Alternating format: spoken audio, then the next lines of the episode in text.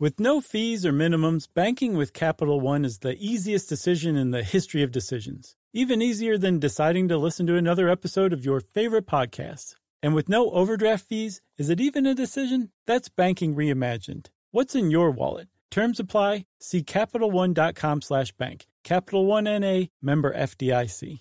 Hey, everybody, I want to talk to you about Squarespace Courses. It has the tools you need to create and sell your own online course. Start with a professional layout that fits your brand, upload video lessons to teach techniques and skills, and tailor your course with a powerful Fluid Engine editor. You can create engaging content your audience is going to love, then simply add a paywall and set the price. Turn your creativity into income with Squarespace Courses. So just go to squarespace.com slash stuff for a free trial. And when you're ready to launch, use our offer code STUFF to save 10% off your first purchase of a website or domain.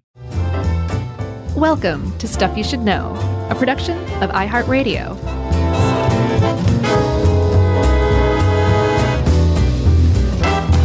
Hey, and welcome to the podcast. I'm Josh Clark. There's Charles W. Chuck Bryan over there, and Jerry's not here, but we're going to make it through somehow. Uh, in this edition of Stuff You Should Know, um, I'm going to call this one, Chuck, the Icarus edition, because we made it through the Sun podcast just hanging on by our fingernails before. And through just an astounding act of hubris, we're going to do another Sun related episode. Yeah, we talked about a lot of this stuff in the Sun one. Yeah, we did, but I don't think we went anywhere near into this kind of detail. So I'm feeling okay about redoing this. Good. Doing something that that's like kind of a, a re, redo a little bit. I Okay. don't know. Are you feeling okay? I'm feeling great. Oh, good. I'm glad to hear that. I don't know if I would say I'm feeling great, but uh, that's good that you are at least. so, um, we're talking about the sun, believe it or not, and we're talking about a specific thing on the sun called solar flares, which you may have heard of, but you may not know much about unless apparently you've already listened to our sun episode. But um, we'll talk a little bit about solar flares. But one of the things that that I think is extraordinarily interesting about solar flares is they belong to a larger category called space weather. And I am just as jazzed as can be about the idea of space weather, aren't you? Uh, not as jazzed as you, I don't think, but I do think this is this is pretty neat stuff, and I'm glad we're we're getting a chance to make it more clear than we did before. yeah. Yeah, yeah, there's a good that's a good point. I'm sure we talked about this before, but it was probably extremely confusing. So yeah, we're going to clear all that up. So space weather, especially stuff that comes from the sun, comes mostly from the surface or the atmosphere of the sun, which is extraordinarily active.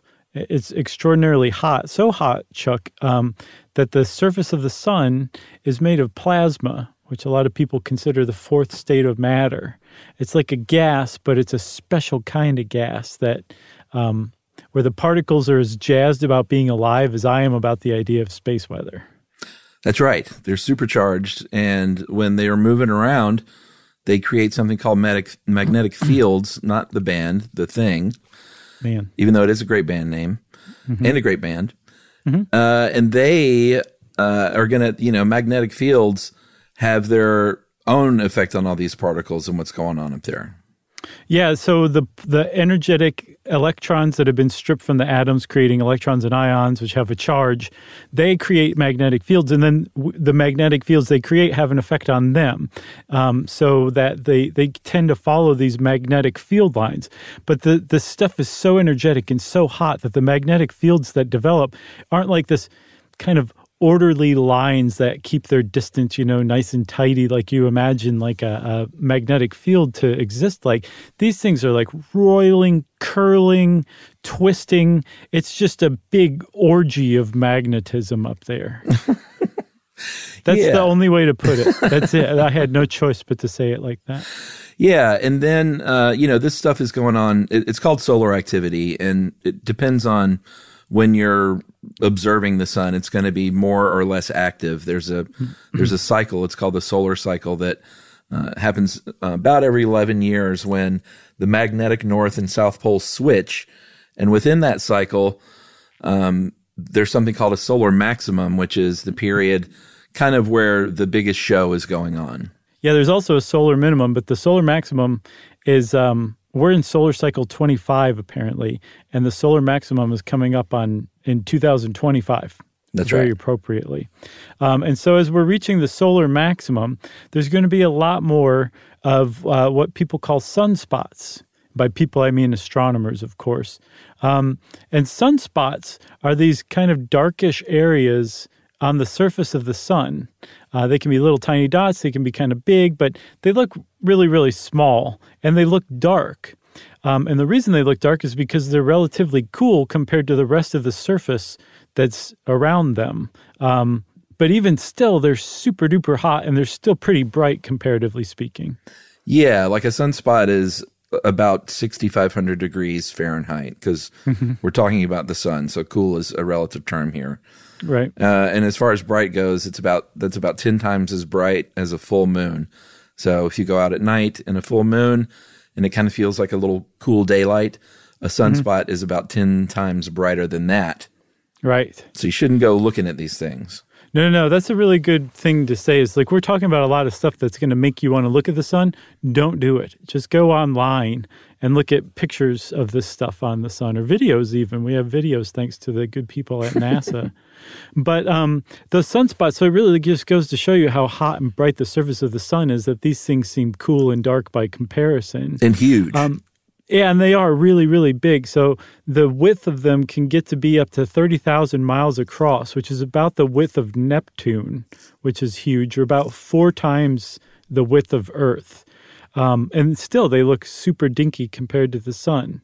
And the reason that these things are cooler, Chuck, is because they're spots of magnetism that are so strong that they keep the heat inside the sun from poking out right there. That's how strong the magnetic energy is in these areas. Yeah, and that's right. And because they're magnets, they form in in little pairs, like little buddies, hmm. and they appear on the surface of the sun. And what what we're actually looking at, if you can like go to uh, NASA or whatever, like you said, and see a picture of a sunspot, what you're looking at is sort of like the two ends of. Um, if you think about these magnetic lines, they're these magnetism. It's like a filament, like a rope. Just picture them twisted up, basically, running beneath the sun, sun's surface. And there are some really, really cool pictures of this stuff. And then one end of this sunspot is positive, the other end is negative, and it's they sort of act like rings of a tree a little bit as far as astronomers can like observe these things. The first sunspots of mm-hmm. each cycle are in the mid latitudes, and then they start moving around during the cycle, so they can kind of see where you are in the solar cycle by where and how many of these sunspots there are. Yeah, so the the more the closer to the solar maximum you are, the more sunspots there are going to be, and the closer they're going to be to the equator. So they tell a lot about where where the sun is in its solar cycle. Um, but the thing is, when these magnetic field lines twists and, and curve and turn, um, they actually can interact with other magnetic field lines. And when that happens, when they cross, kind of like the proton streams crossing in Ghostbusters, when that happens, um, something called a solar flare uh, happens. It's a it's an event on the sun, and it is such a huge, magnificently energetic event that it actually can affect Earth, things on Earth, because it's just so massive and such a huge release and sudden release of energy. I had a Ghostbusters ref penciled in later on, if you believe that. Oh, I can't wait to hear it. It's been a long time when we both have two, or It we both really have one each. Um, yeah, it, it has, and it's been a while since we listed dates by the years before since Ghostbusters came out. Mine has a date attached to it. You'll just have to Oh, wait. good. I can't wait! What a great episode this is shaping up to be. So these explosions, the magnetic fields are driving these explosions, and if you you know if you're lay people like us, it's you can either look at this as something that's kind of simple to look at on its surface, or if you really want to get into it, it's pretty complex and not easily understood. But the simple answer is because we're talking about magne- magnetic fields, is that these adjacent fields are pointing in opposite directions and they basically wipe each other out. And Right. that releases all this magnetic energy and all that heat uh, kind of everywhere that surrounds it. It just goes spew, spew, spew, energy, heat shooting at you from the sun, right? Sure. So, so people have figured this out finally. That has to do with like um, the the lines of magnetism interacting with one another and annihilating one another. But there's a big mystery attached to this, or there there was for many many years, and that is that okay. So we understand magnetic annihilation, but to this point, we thought it took about ten thousand years for two opposite magnetic fields to annihilate one another. What we're talking about here, these solar flares, they they annihilate one another and release all this energy in a matter of minutes, maybe an hour sometimes. So that doesn't quite jibe.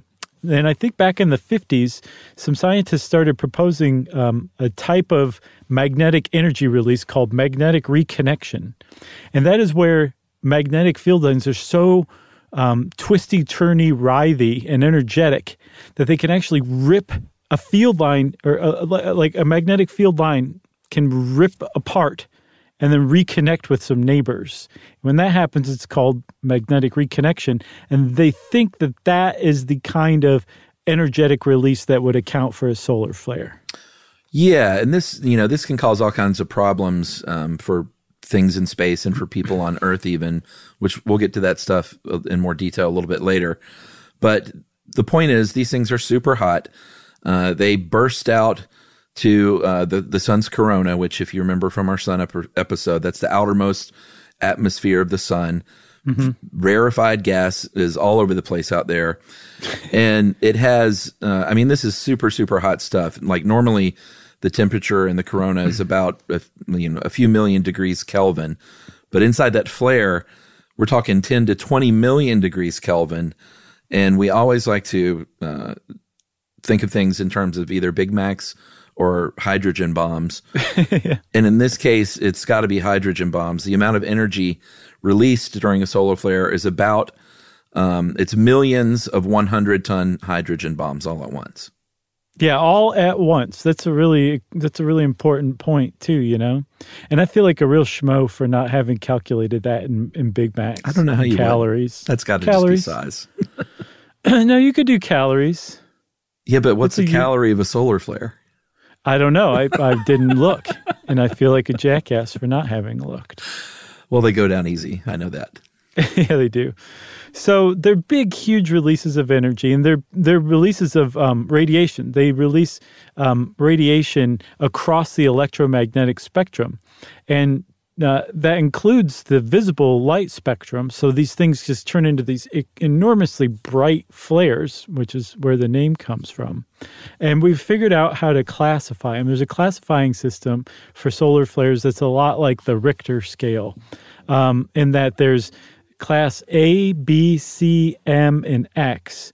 That's not really like the Richter scale. What's like the Richter scale is that each of those classes uh, is 10 times more powerful than the previous class. Yeah, so like an X is the highest. That is ten times, uh, ten times an M, hundred times a C, mm-hmm. and then once you get to X, uh, you know they didn't go Y and Z. They just said let's stick with X, and then let's start. Cool. Sure, and oh, it sounds totally cool. And mm-hmm. then let's start attaching numbers to them, so mm-hmm. you can have you know X one, two, three, four, and so on. Yeah, and so you know each each of those letter grades has a one through nine scale, but X is so huge that X's scale goes beyond nine, and I think the biggest the biggest one that they've ever caught so far um, that's ever been recorded uh, burned out the sensors that were recording it, and the sensors um, were overloaded at X twenty eight and they did some calculations after the fact and they figured out that it may have been an X45 flare back on November 4th, 2003.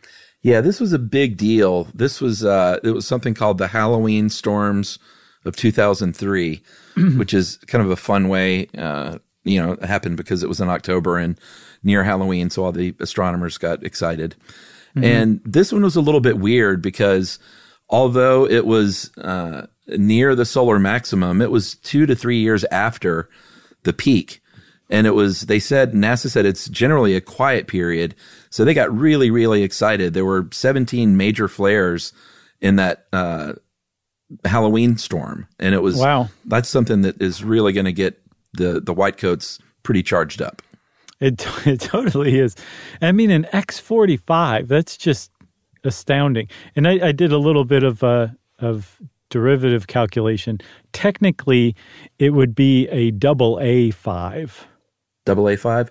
You know, I saw weird different numbers too, though. I saw that the sensor cut out at fifteen, and Oh, the, yeah? the estimate was X twenty eight. So, Huh.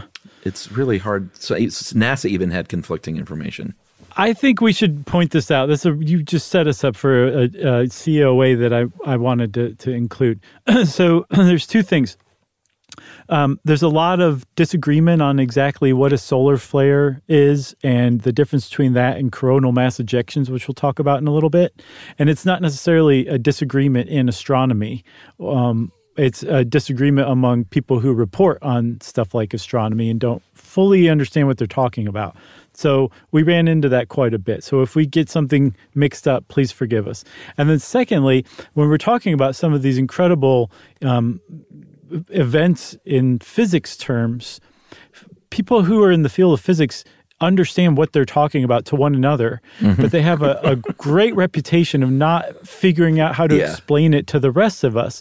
And so they'll put it in different terms. And so when you're researching this stuff, you're like, are you is this describing a different thing than this over here? Or is it just two different people describing the same thing two different ways because they're not describing it in the the true physics way because I wouldn't understand. So we ran into that a lot too. Did you? Yeah, and it's frustrating to literally see two different things, both from NASA.gov, Right, on right. two different pages. But you know, who are we to to call out NASA? I, I think we just did. We'll call out. Space Force. Sure. but um, the, the the the point is this: it, it- all of that really underscores the fact that our understanding of the dynamics on the sun are still really early and premature. Um, and we're still figuring a lot of stuff out, including classifying the differences between solar flares and coronal mass ejections. Yeah, and the light show uh, and the you know the fun that the astronomers had in the Halloween storms of 2003 was immense. No matter whether it was X28 or X45, That's right. they So partied I- either way. They sure did. They surely did, Chuck. They had a little bit of peach schnapps and went to bed at ten thirty. Toasted some a half a shot of brandy and then went to bed. That's right. Prove us wrong, nerds. Prove us wrong. uh, I say we take a break and then come back and talk about those coronal mass ejections that I teased. Sure. Okay, we'll be right back, everybody.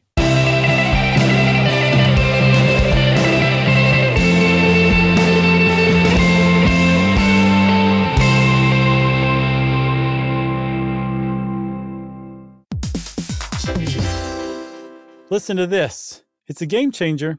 Amazon is now in healthcare. Yes, Amazon. It's called Amazon One Medical. They offer same day appointments, and if that's not convenient enough for you, they also have 24 7 virtual care. Yeah, you know, imagine you're feeling so sick that even the thought of getting out of bed is just too much for you. With Amazon One Medical, you don't have to leave the house. Of course, what good is that if you then have to drag yourself to the pharmacy, but you don't have to do that either because of Amazon Pharmacy. It makes a lot of sense. Delivering things fast is what Amazon is known for, and that's exactly what they do here. They'll deliver your prescriptions directly to your door. No waiting in pharmacy lines with people who probably all have something worse than whatever you're there for. Again, this is a game changer. Thanks to Amazon Pharmacy and Amazon One Medical, healthcare just got less painful.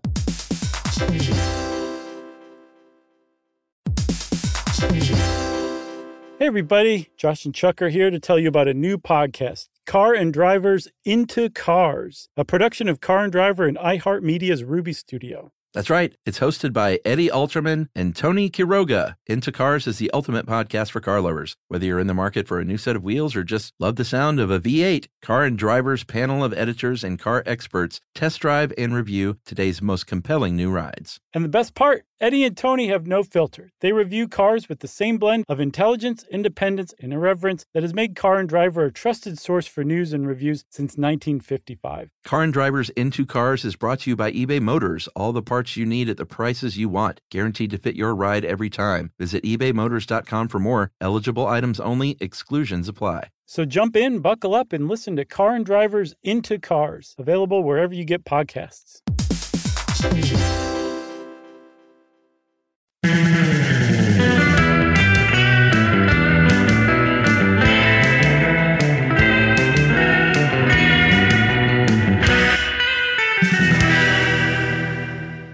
Right. So uh, I was saying that it's difficult sometimes to discern the difference between a solar flare, which is a huge burst of radiation across the electromagnetic spectrum, um, all at once, uh, which, by the way, takes just a matter of minutes, eight minutes to be exact, to reach Earth, because we're talking about carriers of the electromagnetic force, which can travel at the speed of light. So it's we're I guess eight minutes, uh, but at the speed of light from the sun, right? Right. Um, coronal mass ejections are something different, even though they seem to be associated with solar flares in a lot of cases. They also seem to be able to kind of stand on their own too. Either way, they're impressive in their own right for sure. Yeah, I mean, I think if you were talking in terms of uh, um, visual excitement, like mm-hmm. a, a, solar mass, I'm sorry, a coronal mass ejection is like a full on Grateful Dead concert. Whereas a solar flare is like when John Mayer played with members of the Grateful Dead. oh, that's mean. I was going to say uh, it was. It's just a, an Instagram video lesson of John Mayer teaching you some Grateful Dead licks because no, he does that, you know. Well, but so, solar flares are more magnificent than that. Um. So, man, that's mean. Sorry, sorry, John Mayer, if you're listening. I'm not sorry. Um, Josh is sorry. He uh, he's a nice guy. He apparently uh, has. I've, I've seen some stuff like of him teaching like people how to play Grateful Dead guitar stuff, and it's really really hard what he's doing. So sure, my hats off Jerry to him Garcia. either way. Right. So with uh, man, I feel weird. I just apologized to um, John Mayer on the stuff you should know episode about solar flares. You didn't see that coming? No, I didn't. It wasn't in my notes. So with coronal mass ejections, at least these these are not necessarily just bursts of um, of radiation like a solar flare is. These they do have some radiation attached, but their big thing is um, particles, highly charged super energetic particles that it shoots like buckshot toward the Earth uh, at incredible speeds. I mean, they they get they get accelerated very close to the speed of light, not the speed of light. And there's a big difference between the speed of light and close to the speed of light. So it takes about three or four days usually for stuff um, that's shot out by a coronal mass ejection to reach Earth. But when these things go off on the sun, they're like you said, they're they're rather impressive. Yeah, like if you were looking at this stuff in a um, with a telescope and a high powered telescope that is. I don't I don't think you could well, could you see any of this stuff? It depends. With anything you have at home, I mean, I've got a pretty good telescope, but it's for nighttime viewing only. So with the, um, I think you can see coronal mass ejections. I, I think solar flares you're best with a radio telescope or an X-ray telescope, but the X-ray telescope would have to be outside of Earth's magnetosphere. Do you have a telescope? Yeah, we okay. got a telescope. Was, it's not a radio telescope. Though. No, no, no. I just uh, we've never talked. we've never scoped it up in conversation, and I would be surprised if you didn't. But I'm glad to know you do. We do have one. Yeah. So flares, like if you were looking through an X-ray or a radio telescope at a solar flare, it'll look cool. It'll look like a flash of light. Mm-hmm. But those coronal mass ejections are really impressive. Big eruptions. Uh, the, the height can be many times the size of the Earth shooting out into space, like you said. And they're they're kind of like a belch from the sun that actually releases part of the sun. Yeah. It's like a, a bubble of plasma that's just enormous, um, often billions and billions of tons uh, in mass, just coming right at the Earth, full of these incredibly charged particles. Um, and the, the, they're so big, so massive, and the plasma that they're made of is so energetic that they actually have their own magnetic fields, like the sun or the Earth. Um, so when they finally do come in contact with the planet, our planet, um, weird things start to happen because its own magnetic field and all of the charged particles within the plasma contact our own magnetosphere and then also our atmosphere, um, which is uh, almost designed to um, to deter the worst effects of those things coming at us from the sun. Yeah, so our magnetosphere, that's our little first layer of protection. That would be like, um, although I was about to say like Wakanda's protective shield, that may be more like the ionosphere. Mm-hmm. But the magnetosphere is that first protection, and it's going to kind of brush away as many of those charged particles, these protons that are shooting out, as possible. And because of solar wind, though, uh, it's it's it's got a shape to it. The magnetosphere has like a sort of a compressed side that faces the sun. It's got a little dip near the poles of the Earth where mm-hmm. some really magnificent stuff is going to take place, as we'll see in a minute. Right. And then it's got this tail end that flows out from the back.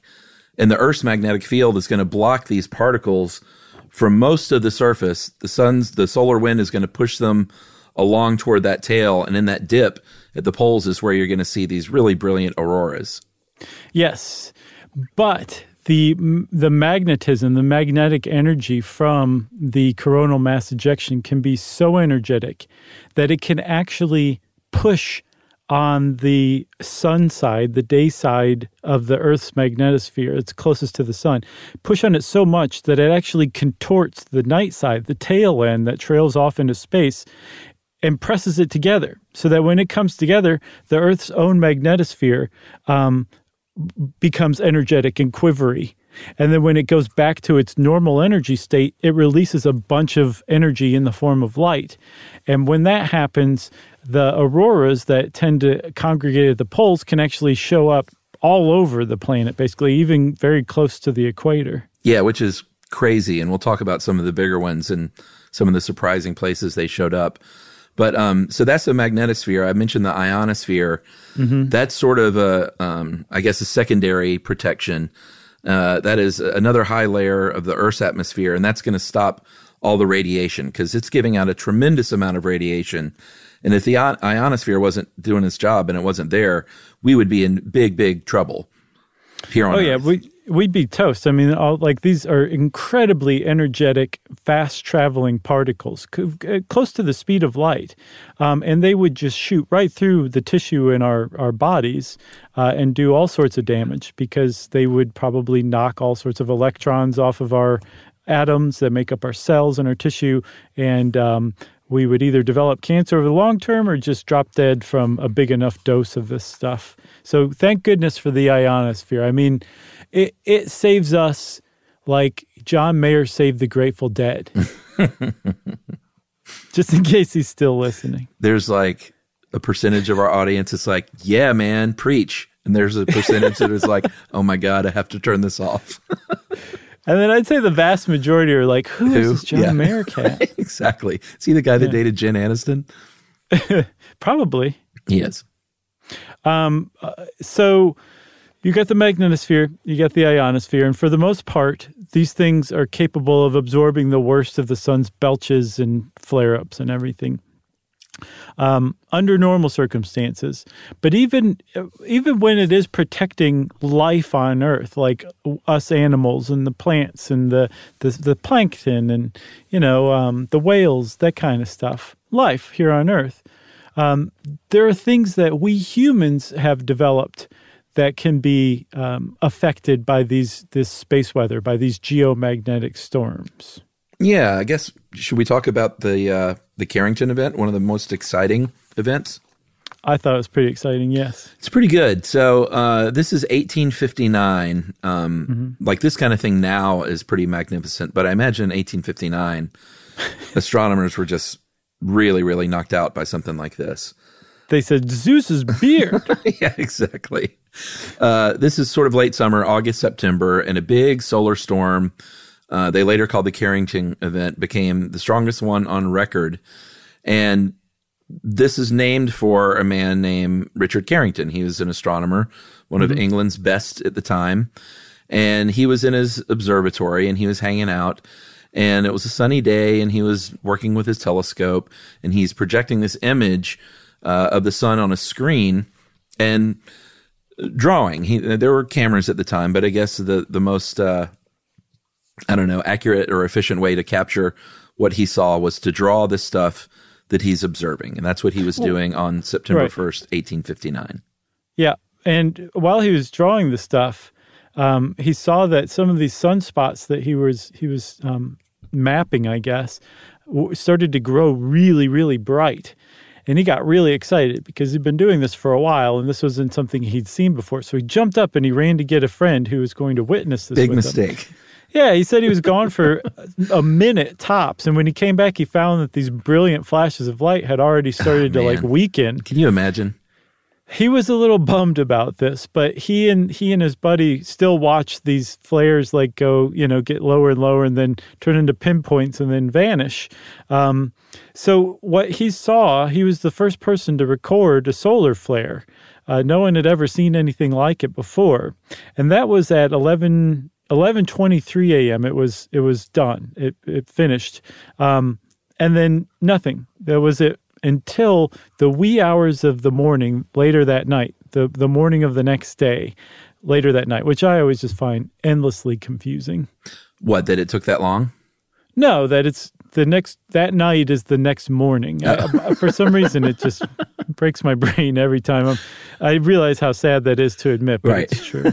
Yeah, so in the wee hours, the the skies put on a light show all over the earth. Red, green, mm-hmm. purple auroras, very brilliant, very exciting. Newspapers, you could like read the newspaper at night. They saw this stuff in Hawaii, El Salvador, and the Bahamas. They saw the auroras in the Bahamas. Isn't that nuts? that is nuts. Uh, there were towns, neighboring towns that thought the that uh, like Shelbyville was on fire. Springfield thought Shelbyville was on fire, and vice versa. Yeah. There were birds chirping. They thought because they thought it was dawn.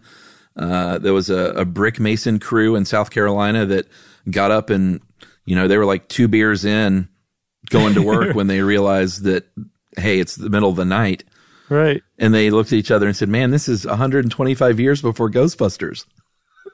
Oh, nice. Very nice, Chuck. Yeah, well, it seemed canned then because it was I premeditated. Yeah. Well, I'll tell you what. How about this? I'm going to give you a huge, hearty, and surprised laugh, and we'll edit out the conversation before. How about that? All right, ready? And they all looked at each other, two beers in, and said, Ghostbusters won't even come out for another 125 years. What? Oh my god! I did not see that coming, dude. How long has it been since we talked about? It? I don't that? know. That's perfect. And we'll just fix that all in editing. That's great. Thanks, Chuck. Whew. I need a I need a couple of beers myself after that one. So one of the other things um, that really went haywire was the telegraph system, right? Yeah. Because this is 1859, and the telegraphs were at the they were the the leading edge, not bleeding edge. You taught me that that's totally wrong. The leading edge of technology of telecommunications at the time. Um, and these telegraph lines depended on currents being sent over wires. Um, and so those wires were overloaded by this geomagnetic storm, so much so that sparks were shooting off of the telegraphs. Um, operators were getting shocked and burned. The telegraph paper was catching on fire when it was nearby. It's like a And then in some, it was very much like a movie. All this is happening all over the world at the same time. It's just crazy. It's the like very very early morning of the next day after the Carrington event, right? so one of the things that got me was um, they they they unplugged the batteries to these things, uh, the telegraphs, and they found that the the wires were still so energetic with electricity from the geomagnetic storm that they could still send telegraphs even though they, they had no power of their own they were they were able to send uh, telegrams over the telegraph line Yeah, even with them disconnected from the batteries That's the fact of the show to me. oh oh that's well, thanks amazing. for letting me have that one I mean, they must have thought it was haunted or something. I, I think, think so. In I 1859, read- you know, like Sure. the plug is unplugged and it's still working. they were like Zeus's beard. This is crazy. There's another thing too. Um, some telegraph operators couldn't send telegraphs even though the lines were active because the the magnetism in these currents was so strong that the armature, the thing that they tap up and down, Uh-huh. was like fused to the plate beneath it. It was just the magnet. The magnetism was so strong it wouldn't move. I They thought you were going to say they it. thought it was possessed. So they Well, they like, probably like left the room screaming. They they did. Zeus's beard. Oh, we got the third one in there. Yeah. Should we take another break? Oh, oh, almost. So, so one other thing. Let's just wrap the Carrington event up real quick, okay? All right. So, 10 a.m. The effects of this whole crazy event are, are done, and you know it gets talked about. This is a worldwide event, but it, it's kind of like treated as a scientific anomaly, right? People people understand what happened and what caused it and why it happened over the years as we learn more and more about solar flares and coronal mass ejections. But it didn't become apparent that this Carrington event was actually a harbinger of like real much bigger problems that could happen to us alive on Earth today until the 70s. And um, maybe we'll take a break, Chuck, and come back and talk about how that could be problematic right after this. Great.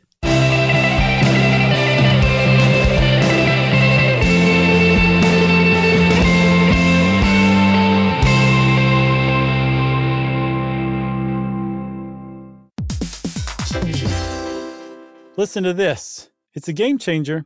Amazon is now in healthcare. Yes, Amazon. It's called Amazon One Medical. They offer same day appointments, and if that's not convenient enough for you, they also have 24 7 virtual care. Yeah, you know, imagine you're feeling so sick that even the thought of getting out of bed is just too much for you. With Amazon One Medical, you don't have to leave the house. Of course, what good is that if you then have to drag yourself to the pharmacy, but you don't have to do that either because of Amazon Pharmacy. It makes a lot of sense. Delivering things fast is what Amazon is known for, and that's exactly what they do here. They'll deliver your prescriptions directly to your door. No waiting in pharmacy lines with people who probably all have something worse than whatever you're there for. Again, this is a game changer. Thanks to Amazon Pharmacy and Amazon One Medical, healthcare just got less painful.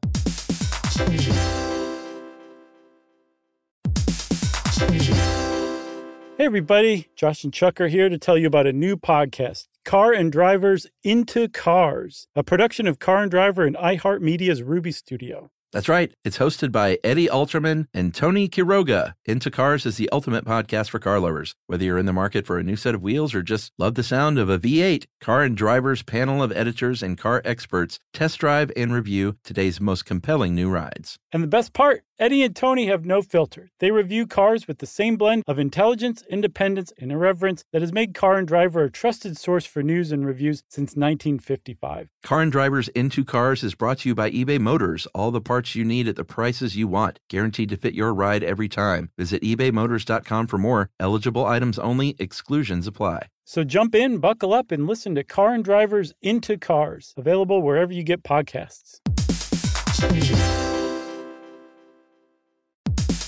Hey, everybody, it's time to talk about Squarespace. Squarespace has absolutely everything you could possibly need to build whatever website you're trying to. You can host video content and organize your entire video library, plus showcase it on beautiful video pages. You can use analytics to grow your business and learn where your site visits and sales are coming from. What else, Chuck? Well, buddy, if you got merch, then you can sell it on Squarespace. You can easily sell custom merch and create a passive income stream that engages your audience and scales your brand. Design your products, and production, inventory, and shipping are all handled for you, saving you time and money. Yeah, and if your business is appointment based, you can accept appointments on your Squarespace website. You can offer online or in person private sessions, workshops, and group classes. And Squarespace provides everything you need to manage your schedule, accept secure payments, and send automatic reminders, all in a beautiful showcased site. So just go to squarespace.com slash stuff and you're going to get a free trial. And when you're ready to launch, use our offer code STUFF to save 10% off your first purchase of a website or domain.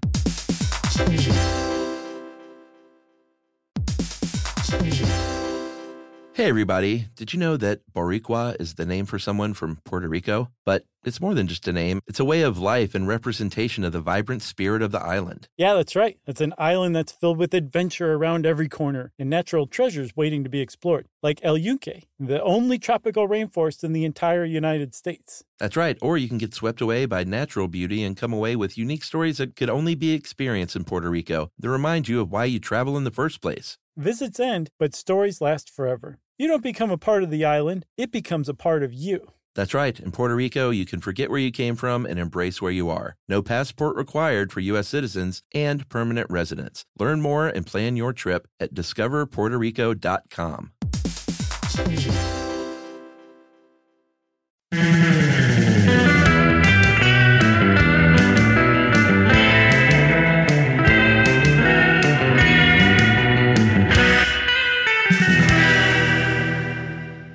right. So the world changed a lot between the Carrington event in the mid 1800s and in the 1970s when uh, scientists had a much bigger handle on what this kind of thing meant. Mm-hmm. And in the 1970s, we were, uh, the whole world was very dependent on electric power, you might be surprised to learn. Right. And they knew, like, hey, if we had another Carrington event today, it could be a big deal because, and we'll get to this later, but like we got a lot of metal on this earth mm-hmm. and we use the earth to ground everything basically with ground wires. Mm-hmm. And that creates a unique problem potentially if we had another event like this. Yeah, the the fact that we chose to use the earth as a ground um, to where our grounding wires go from our electrical components tie into a metal rod that's driven into the earth so that whenever excess electricity is generated by the electronics that we use, it gets distributed through the grounding wire to the earth where it dissipates. That makes all of our electronics vulnerable to a geomagnetic storm. Because in a geomagnetic storm the ground itself can become magnetized. And even more than that chuck we've buried a lot of metal infrastructure from like pipes to um, cables to all sorts of metal stuff is snaking through the ground right now and when the ground becomes magnetized in a geomagnetic storm, it can cre- it can carry really powerful currents through all the infrastructure, up through the grounds, through the grounding wires, and into our electronic components, uh, including things like power transformers, and overload them to the point where they fail catastrophically. Yeah, and this uh, this sort of happened in August 1972. Uh, there was a big, big solar flare that knocked out our long distance phone communication across Illinois. So that was just sort of an early example of like, hey, this can actually have a real effect here on Earth. Mm-hmm. Um, and that was that was a big one. It took uh, I think about 15 hours to hit Earth, whereas it usually takes two to three days. Right. Um, it also set off these. Um, we had it was during Vietnam, obviously, and we had magnetic sea mines in harbors around Vietnam. It exploded those, yeah. So I don't know if they were supposed to be like secretly there, and if that was kind of like a oh, oops, sorry about that, uh, or if they knew that they were there and and they just went off. But either way, um, that was a pretty scary scene. It was, and apparently it was a mystery for a, a, long time until somebody finally figured out why those sea mines all went off. They they connected it to the um to that coronal mass ejection, I believe. Yeah, but you can imagine like all the damage uh, that could occur. Like, even if you're just talking about the electrical grid, mm-hmm. if it really blew out, it wouldn't be just like a blackout. Like, it would destroy parts of our electrical grid such that it would take. Uh, it's not like, hey, let me go out and fix this over a few hours during a snowstorm. It's right. it might take weeks or months, or even up to a year if we had a big enough uh, like blast to the grid. Yeah, because I mean, it is by necessity, our electrical grid is interconnected. So if uh, one part of it gets overloaded, that can overload other parts that are connected. And if you have a whole city without power for, let's say Los Angeles ran, went out of power for a month, what would happen? what would be the what would be the outcome of that? I mean, uh, you couldn't do anything. Pretty. And when you start thinking like that, you start thinking about, oh my God, like think about all the stuff we do that requires electricity. Everything we do requires electricity in some form or fashion. And so to be without electricity in a major city or multiple major cities for even a couple weeks is just unthinkable. But that's that's the level of vulnerability we're at because of the way that our electrical components are set up because they're grounded. Yeah, and I'm not just like a uh, chain reaction, apocalyptic kind of activity, but um, just monetary loss, like the mm-hmm. economic mm-hmm. and financial damage for the city of Los Angeles to be without power for a month would be astounding. Right. Um, so you know, there's stuff they could do. They could uh, they could fit some very critical transformers with resistors and capacitors, but these things are like hundreds of thousand dollars per transformer. So that's just too much money. So they're not doing that. No, they're not. And I wonder if there's going to be like some close call that makes everybody be like, know, okay, man. we need to invest this in our infrastructure. Or, you know, are we going to figure out some other means of, you know, a backup system? I, am not sure. Or that happens um, to like Topeka and then everyone says, hey, if this happened in Topeka mm-hmm. and they lost, you know, several hundred dollars and that's really mean. I was going to say, did you think? Do you think Topeka would do it? so mean. Do you think that would convince anybody? I don't know. I, am so sorry, Topeka, but you get my point. If it happened somewhere, sort of in a smaller area, then mm. the big cities might say, "Hey, that means it could happen to us, the people Right. who really matter." right. The coastal elites would stroke their beards Those and cluck jerks. their tongues. Yeah. So, um, so yeah, there's there doesn't seem to be a lot of initiative right now to to figure this out, and we're just kind of sitting ducks in a weird way. It's nothing. I don't think it's anything to to lose sleep over, but it's really surprising. Like the more I dug into this, the more I was like, huh, this could kind of be a thing someday. And it's not just you know the uh, the electrical grid uh, here on Earth alone is is what would is all that would be affected by that. There, um, things we rely on out in space, like Sure. satellites. Uh, a, a bad enough geomagnetic storm could affect satellites in a lot of ways. So our GPS systems would be messed up. Or if you, um, so if you use GPS for really important stuff, like say landing an airplane, you could be in big trouble.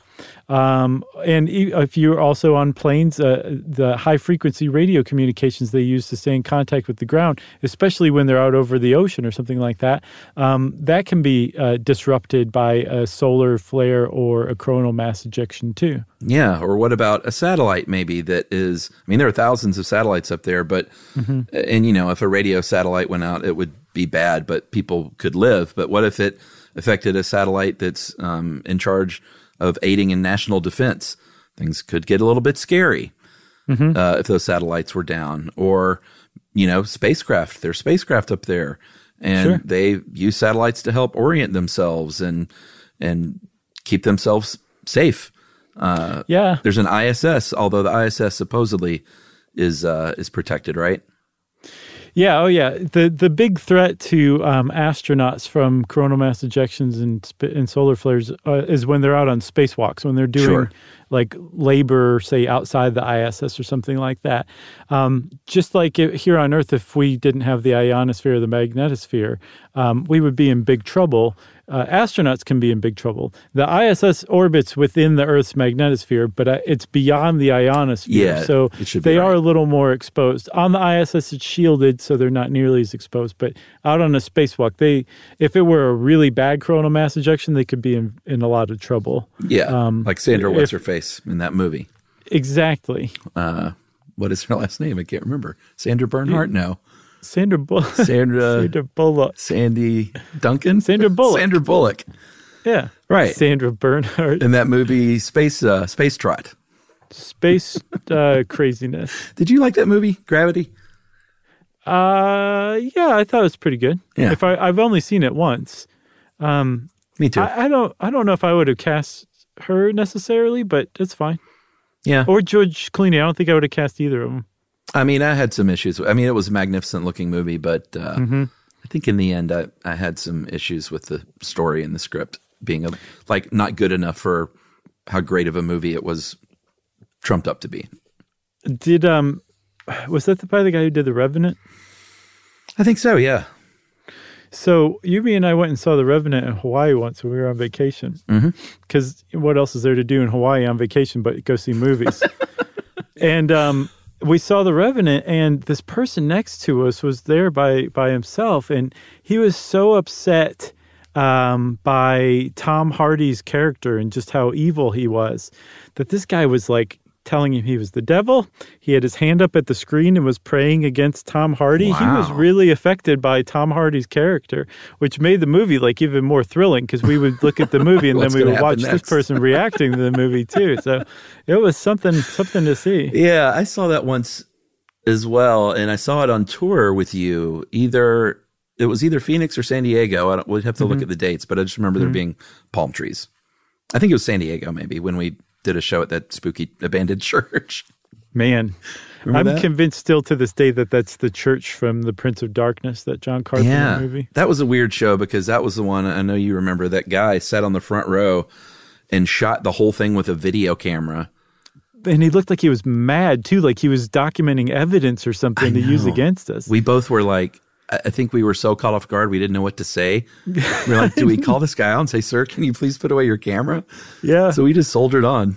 yeah, we were pinned down by the the unrelenting glare of the lens. And then he went back to his apartment and showed it on TV to his roommate, who was the Tom Hardy guy. right. And that guy was like, "These guys are the devil. I'm praying against them." Oh man. Uh, all right. So yes, back to the show. Oh yeah. Where are we? Oh, here's the deal. We're talking about astronauts and satellite operations and GPS. This Right. isn't stuff that we've just um, said, well, this probably could happen. A, a lot of it is, but um, this actually has happened. Um, We mentioned the thing in Illinois with the phone systems, and then in um, the 2003 that uh, CME that did disrupt satellites, and that did disrupt high frequency radio communications that aviation relies on, and that did black out a city in Sweden. Malmo. Everyone says no, not Malmo. yeah, Malmo. Everybody. right. So th- this the kind of thing can happen. It does happen. It's just never happened on such a massive scale. Um, they figured out from looking at Arctic ice cores. Apparently, highly energetic particles leave um, remnants, not revenants, remnants in nitrates frozen in the ice in, at the poles. And um, by examining these cores, they can see how bad or how often or how many solar flares have hit Earth in the past. And they figured out that the Carrington event is like a 500 year solar flare. And it happened about 150, 170 years ago. Hopefully, we're in the clear. The key is, is we're still figuring out the dynamics of the sun and solar activity. So we're not exactly certain that maybe we're not due for a thousand year solar flare. Um, we're just starting to figure this out. But we are figuring it out. That's step one. And we also actually have space weather forecasters here on Earth at NOAA and at the National Weather Service. There are people whose job it is, is to track solar activity and to predict things like coronal mass ejections and solar flares so that people can, like, uh, like utility companies, can maybe take um, steps to mitigate the worst effects eventually. I think right now we've got like an eight to 10 minute heads up. So that's not enough. But as we Yeah. get to understand it a little more, we'll have more warning time. And, you know, astronauts can plan their spacewalks when they're out doing stuff Right. like building future space colonies. This is all going to come into play for that too. Yeah. So hopefully they can get that up to at least over an hour. That would help. Sure. So again, it's nothing to lose sleep over. That's not the point of this episode. It's more just kind of like, gee whiz, this is this is amazing by Zeus's beard. I've never heard of anything like this. The old fourth reference. yeah, surprising fourth one. Did not see that coming, did, Did you? Did not. Uh, you got anything else? I got nothing else. All right, everybody. Chuck said he's got nothing else, so that's it for this episode, which means it's time for listener mail. Oh, let me see here. I've actually got quite a few today, which is uh, an abundance. We've been getting more than usual, haven't we? Yeah, we've been getting good ones. All right, I'll choose this one. Okay. Uh, I'm going to call it Rush Girl. Hey guys, I've been a long time listener, but you have never, uh, but I've never had a reason to write until your recent Fort Knox episode. In it, uh, you refer to the joke you had made about women not liking the Three Stooges. By the way, I got a little grief for that, and also support for that. Weirdly, uh, Chuck made the comment that it wasn't like he had something had said something true, but there like there being no women Rush fans.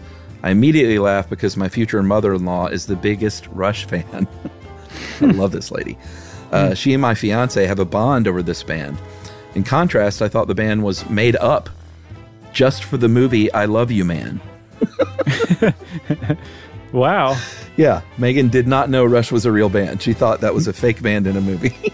Megan, you have a whole world ready to open up to you. yes, you do. Uh, I guess that uh, they fit the trope. Uh, according to my fiance, they call female Rush fans Geddy corns, uh, which sounds made up, but he swears it's true. Geddy corns. I'm I don't get that, but it, Like a unicorn, maybe? oh, yeah, exactly. Or or it could be candy corn. No, no, no. I'm sure it's like the Geddy Geddy Lee uh, unicorn mashup. I like that. I, I didn't get that until just now, so thank you. Sure. Uh, at any rate, I can uh, recognize the joke, and I'm not coming after you for that. I just found it funny that all the stereotypical male bands you could have picked, you chose my mother-in-law's favorite. Thanks for all you do. Your podcast has gone a long way toward helping me de-stress after a day of teaching during COVID, and that is from Megan Power. And Megan, thank you, and big ups to your mother-in-law for being a Geddy Yeah. corn. Yeah. Not to be confused with candy corn. No. Uh, well, if you want to be like Megan and let us know how we just totally blew your mind somehow or other, we'd love hearing that stuff. You can put it in an email and wrap it up, spank it on the bottom, and send it off to stuffpodcast at iheartradio.com. Stuff You Should Know is a production of iHeartRadio. For more podcasts from iHeartRadio, visit the iHeartRadio app, Apple Podcasts, or wherever you listen to your favorite shows.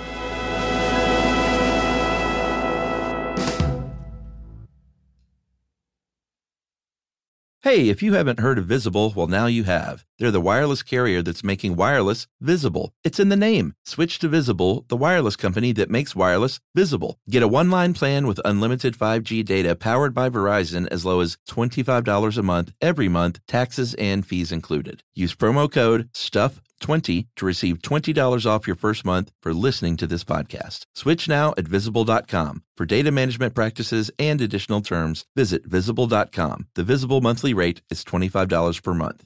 Hey friends, when someone says Amazon, do you think healthcare? Well, maybe you should. Amazon One Medical offers same day appointments, and if somehow that's still not convenient enough, they have 24 7 virtual care. Not only that, there's also Amazon Pharmacy, so after your virtual care appointment, Amazon will deliver your prescriptions directly to your door. No waiting in line with people who are sick with who knows what. It's a new era of healthcare. Thanks to Amazon Pharmacy and Amazon One Medical, healthcare just got less painful.